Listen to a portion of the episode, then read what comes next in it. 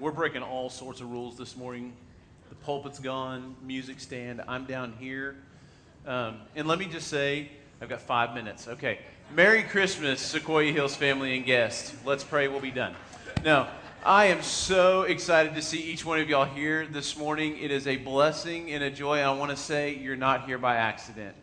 God has a purpose for you to be here, and uh, I am. I'm just excited to see new faces, to see Old faces, meaning old friends, that kind of thing. Right there behind John, there's two of my old friends. Glad to see y'all this morning. Christmas time, isn't it a wonderful time of year? I think they wrote a song about it. It's the most wonderful time of the year. And, and in our family, we have some traditions, as I'm sure each of y'all have your own traditions. And um, if it's okay today, I want to share one of those traditions with you. Is that okay? Okay, good every Christmas Eve, we get together as our little family. Um, if it's cold enough, there's a fire, but often there's not. Um, so we won't have one this morning. But a lot of times we'll have a fire going, and we'll get the kids together and we'll read the Christmas story.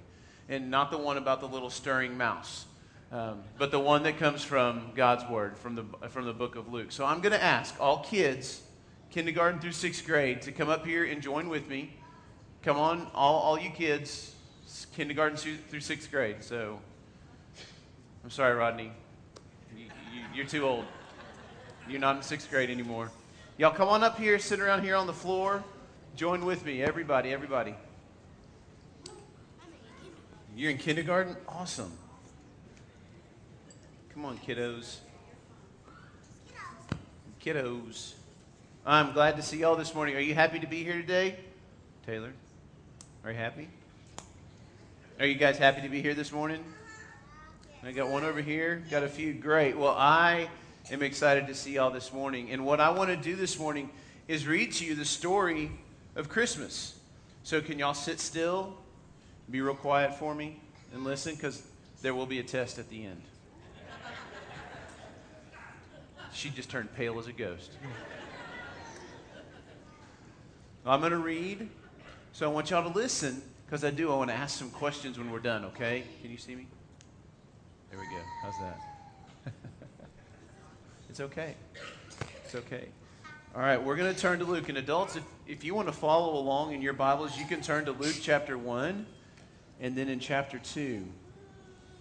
All right, y'all listen up, okay? Luke 1, starting in verse 26. Now, in the sixth month, the angel Gabriel was sent from God to a city in Galilee called Nazareth to a virgin engaged to a man whose name was Joseph, of the descendants of David. And the virgin's name was Mary. And coming in, he said to her, Greetings, favored one, the Lord is with you. But she was very perplexed at this statement and kept pondering what kind of salvation, salutation this was. The angel said to her, Do not be afraid, Mary, for you have found favor with God. Do you know what that means? You found favor with God? What does that mean? It means you believe in God. What else? What else could you found favor mean? Well, it means that God is happy with you, that you found favor with Him. And behold, you will conceive in your womb and bear a son, and you shall name him Jesus. He will be great and will be called the Son of the Most High. And the Lord God will give him the throne of his father David and he will reign over the house of Jacob forever, and his kingdom will have no end. And Mary said to the angel, How can this be, since I am a virgin? And the angel answered and said to her, The Holy Spirit will come upon you, and the power of the Most High will overshadow you. And for that reason, the Holy Child shall be called the Son of God. And behold, even your, your relative Elizabeth has also conceived a son in her old age and she who was called barren is now in her sixth month, for nothing will be impossible with God. And Mary said, Behold, the bondslave of the Lord, may it be to me according to your word. And the angel left her. Now let's look over in chapter 2 and see what happens, okay? Now, in those days, a decree went out from Caesar Augustus that a census be taken of all the inhabited earth.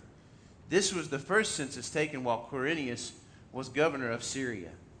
And everyone was on his way to register for the census, each to his own city. So they had to go from, from where they were living to a different place. It was kind of a long, long way. Some say it was about 80 miles. So can you imagine walking from here to Oklahoma City? It's quite a ways. It'd take you a couple of days to get there, wouldn't it? It's not just a one couple hour trip, it's a couple of days. So Joseph also went up from Galilee, from the city of Nazareth to Judah, to, to Judea, to the city of David, which is called Bethlehem, because he was of the house and family of David. In order to register along with Mary, who was engaged to him and was with, was with child. While they were there, the days were completed for her to give birth. And she gave birth to her firstborn son, and she wrapped him in cloths and laid him in a manger because there was no room for them in the inn.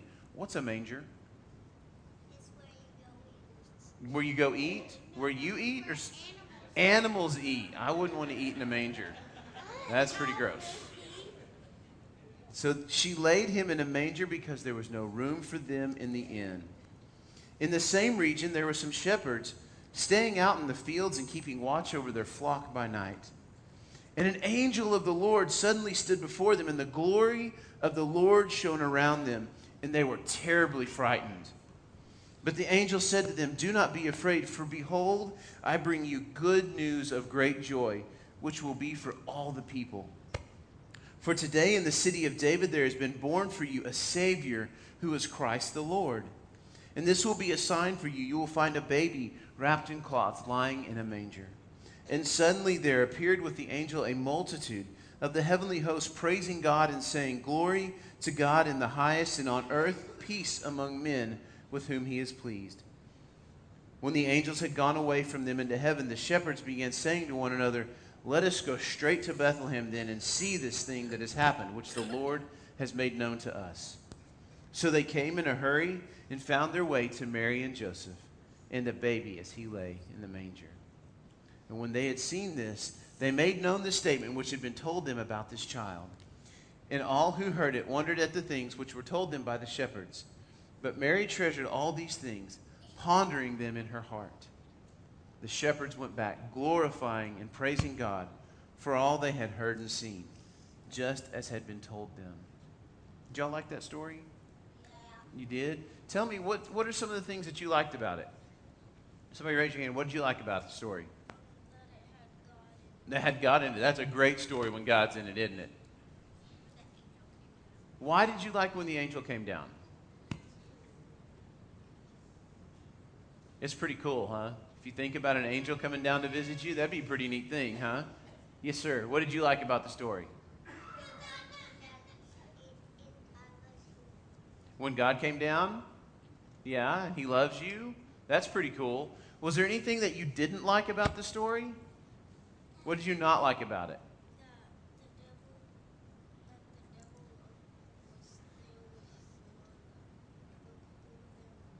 Well, it doesn't say it there. It doesn't say that the devil was there. What do we not like about the story? You didn't like it when they had to lay the baby in the manger? Why?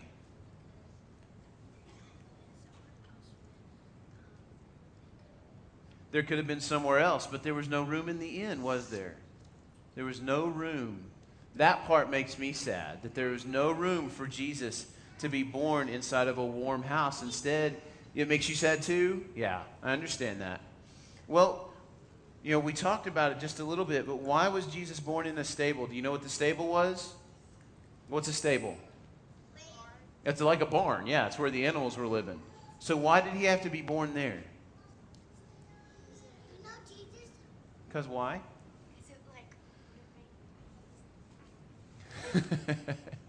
Remember, the story said what? There was no room in the inn, was there? There was no room in the inn. Well, tell me one, two more questions, and I'll let y'all go back. Who were the first people to hear about Jesus' birth? Who were the first people to hear about Jesus' birth? Well, Mary and Joseph. Okay, so who were the second people then? You got me on that one. That was good. Out of the mouths of babes, right? She's paying attention. She knows her story. Who heard after Mary and Joseph? Who was it? The shepherds, very good. And what did they do when they heard? What did they do? What did they do? What did the shepherds do? Well, that was the three wise men, or however many there were. They did follow the star. What did the shepherds do, Ada? Do you remember? No? what did the shepherds do? Somebody tell me, what did the shepherds do? I'm calling on you.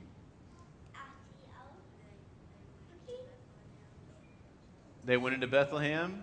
What did they do? They went to go see the newborn king. That's right. Come here. Come on. That's right. They went to tell others that they had heard that Jesus was born. So, you have an assignment this week, okay? It's Christmas time. All right, are you listening? I want you to tell somebody that Jesus was born and that he loves them and that he could be their Savior. Do you understand that? Do we understand what that means? So, your assignment this week, I'm going to ask all of you next week did you tell somebody that Jesus loves them and that Jesus was born? No, you can't tell them right now. You've got to tell somebody else. That doesn't count. Kids, thank y'all for sitting so quietly and answering my questions. I appreciate it. Y'all can go on back to your seats.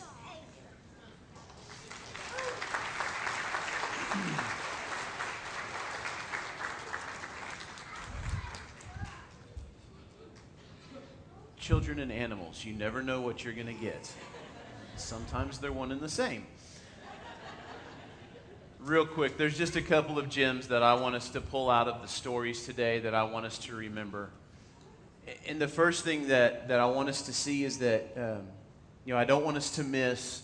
Uh, to, to miss these two things because if we do, I really think we miss part of the story of Christmas. We miss part of the story of Christ's birth. And so the first thing that I want us to remember is that, you know, um, nothing, nothing is impossible with God. If you look back at the story and you remember back, that the angel Gabriel had come down to Mary and had told her that she was going to have a baby. And a couple of weeks ago, if you were here, we discussed the idea that it's okay to question God and it's okay to question, Lord, what are you doing in my life if your heart is in the right place and if you're asking it for the right reasons. And so here's Mary, a young, a young girl, saying, God, I don't, I don't really understand what you're doing or how you're going to do it. But here I am, Lord. Do as you would want to. And so she questions him, and, and the simple response was, Nothing is impossible with God. Not a thing is impossible with God. And so we don't want to overlook that this morning because God can do all things. And there's nothing that He can't do. And there's no obstacle in our lives that He can't overcome.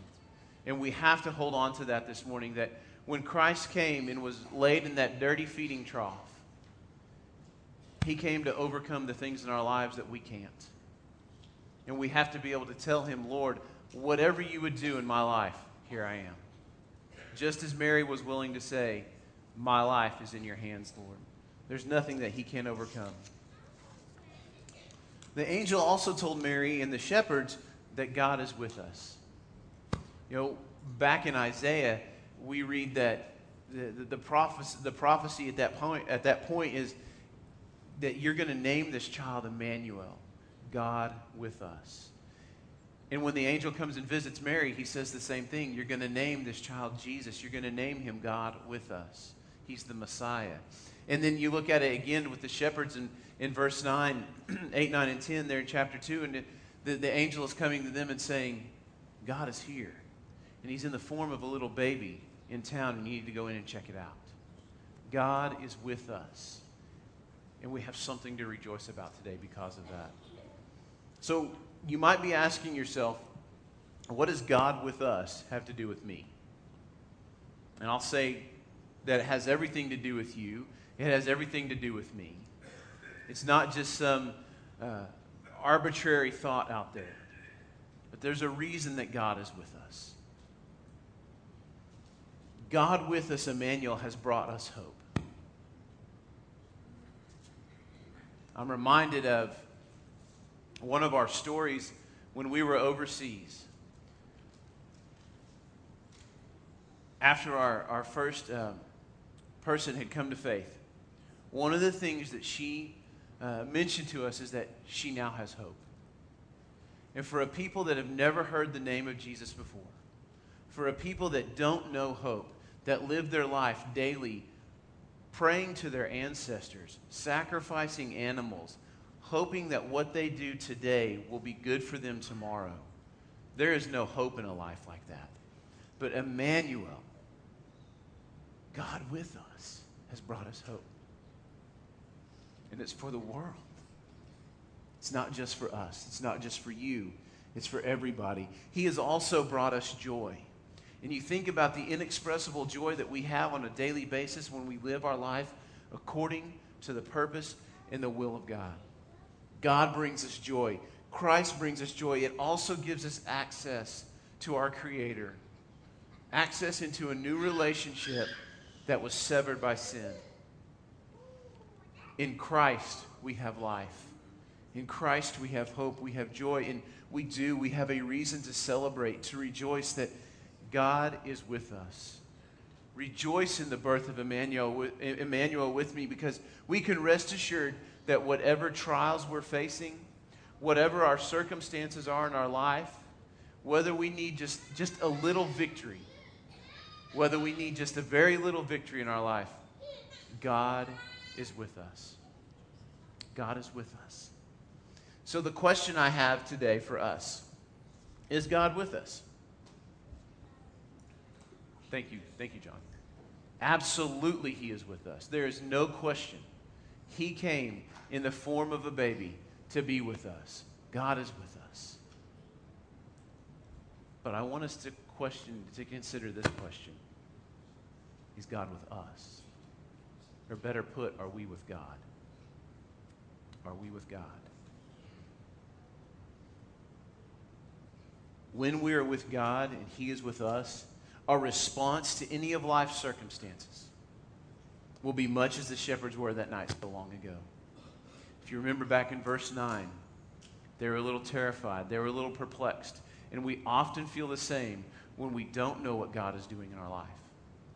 We often feel the same when we're like, okay, Lord, whatever it may be, we're going to step out in faith, but I am terrified. But you know what? God is with us. And with him, all things are possible. So this morning, you may be wondering, I, I don't know what you're doing, Lord. I don't know what you're asking for me, but, but this guy's standing up there telling me that you're with me, that you came for me. So, do you need to make a response this morning to God being with us? Will you be with God? Will you lay your life into His hands this Christmas season and say, You gave me the best gift of all in your Son, Jesus Christ? And I want to take that gift and I want to have that free and eternal life that you have promised in your word. So, church family and guests, I'm going to ask that you close your eyes and, and pray with me. And if you need to make a commitment to the Lord this morning, right now is that time. And then I'm going to turn it back over to, to Brother Fred.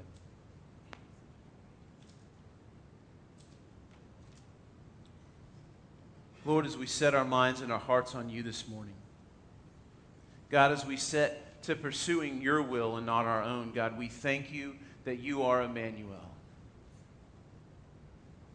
At this time of year, we celebrate Emmanuel, God with us.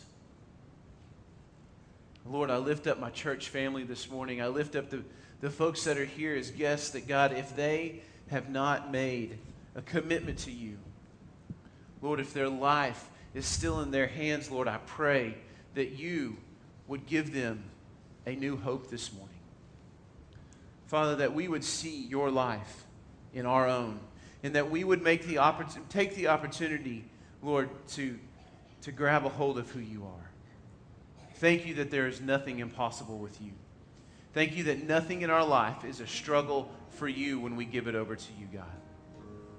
And so, Lord, this Christmas season, this year, 2012, God, I pray Lord, that we would all put our life into your hands. That God, you would be God with us and we would be with you, Lord. It's in your name we pray.